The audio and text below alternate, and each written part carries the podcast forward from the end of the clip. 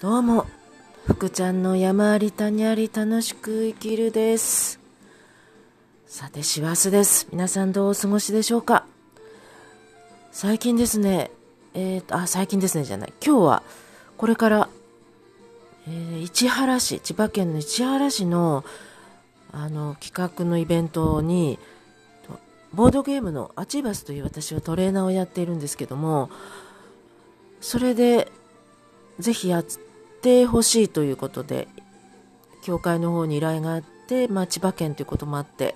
私が行くことになってるんですね。で、まあ、またこの話は来週したいと思うんですけれども、さて、今日は、最近ですね、どうも、こう、物事の考え方をなんかこう、心配性の人たちって、とか、なんか、考えすぎのそういう人たちが、考えすぎっていうか、うん、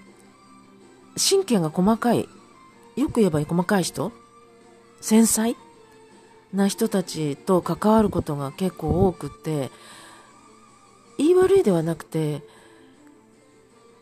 すごく疲れるんですね、私が。で、どういうふうにして関わっていくのがいいのかなと。まあ、正確なわけですよね。で、私から見れば、え、そんな細かいことを考えなくてもいいじゃない？って思う部分がいっぱいあって、でも、その人たちにとってはもう、そういうことを考えるのが癖になっているので、どうでもいいんじゃない？って私、思う私の方が、ことが、方が、きっと気になるでしょうね、逆に。と思ってはいるんですね。でもなんかあの、ああ、私もまだ修行中だなと思うのが、すんごくイライラするんですよ。その、あまりにも、え、なんでそこまで考えなきゃなんないのっていうことを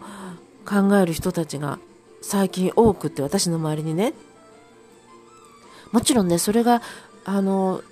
性格なんで、いいとか悪いとかじゃないんですよ。ただ、私がきついんですよ。疲れるんですよ。あんまり関わりたくなないんですよね、正直言って。でもまあ、関わらなきゃいけない場合もあるので仕方ないんですけれども、まあね、仕事だったら、まあ、あ、この、この人はこういう人だから、まあ、いいか。私は私でいいなと思っている部分があるので、それはうまく対処できるんですが、そうじゃない。おかあの、仕事とはまた別にね、個人的にこう、会うときには、申し訳ないんだけど、そういう人とあんまり関わりたくないんですね。で、これどうしてこういうなんかこう、神経の細やかな人たちと関わっていったらいいんだろうかって、どうしてもね、関わらなきゃいけないときはですよ。申し訳ないんですけど、あの、関わらなくていいんであれば、私は避けます。ちょっと疲れるんでね。で、いろいろ考えたんですよ。どうして最近こういう人が多いのかなと思って。どうしたらいいのかなと。で、一つの方法として、逆に言うとね、例えば、何かこう、イベントをやるときって、そういう細かく考える人がいてくれた方が、私が目が行き届かないようなことに気がついてくれたりするわけですから、それはありがたいことなんですよ。なので、そういうふうに思うことにしようって、あありがたいなと。まあ、今日のイベントもそうなんですけれども、一緒にやってくださる方が、トレーナーとしてね、とても細やかな方で、でもそれはありがたいことに、そういうことで、あ、そうか、そういうこともあるなと思って、逆発想でね、これはありがたいことなんだなと思ったので、ちょっとそういうふうな見方をするようにしました。そうするとちょっとね、あの、気が楽になったので、まあ相手もそうじゃないですかね。神経質な人が、私があまりにもアバウトなんで、どうでもいいような、どうでもいいって変ですよね。細かいことに気気がいかない人なので、嫌だなと思うかもしれないじゃないですか。お互い様で。で、まあそういうふうに取ろうかなと思うんですね。で、その気の回し方ってね、あの、人それぞれね、違うと思うんですよね。私はその人が気がつかないようなことを気がつくんですよ。で、それって夫婦でも同じだと思うんですね。あの、元夫、昔、はるか昔結婚してたんですけど、元夫がそうだったんですよ。私が気がつかないことをすごく気がついて、重箱の隅をつつくように、お前はダメだ、こんなことをやってないじゃないかって言って、いつもこう怒られてたんですね。で、職場でもそうです。すごくき、その、ある部分は気がつく人がいて、それを私がやらないと、あなたの仕事はこれなんだからこれやりなさいって言われるんですよ。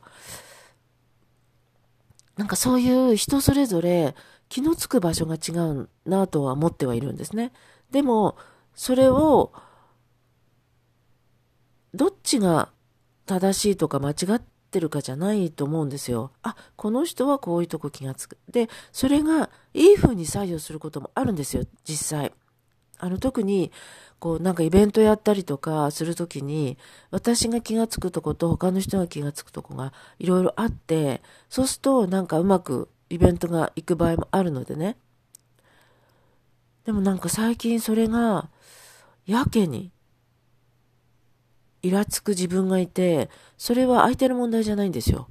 私の問題で、いや、なんでこんなにこう、最近、自分と違うその、心の使い方の人に対して、イライラするんだろう。こう、かなっていうのが、ちょっとね、まだ掘り下げていなくって、ちょっと結論が出たら、またお話ししたいと思うんですけども、まあ一つの方法として人それぞれだなって、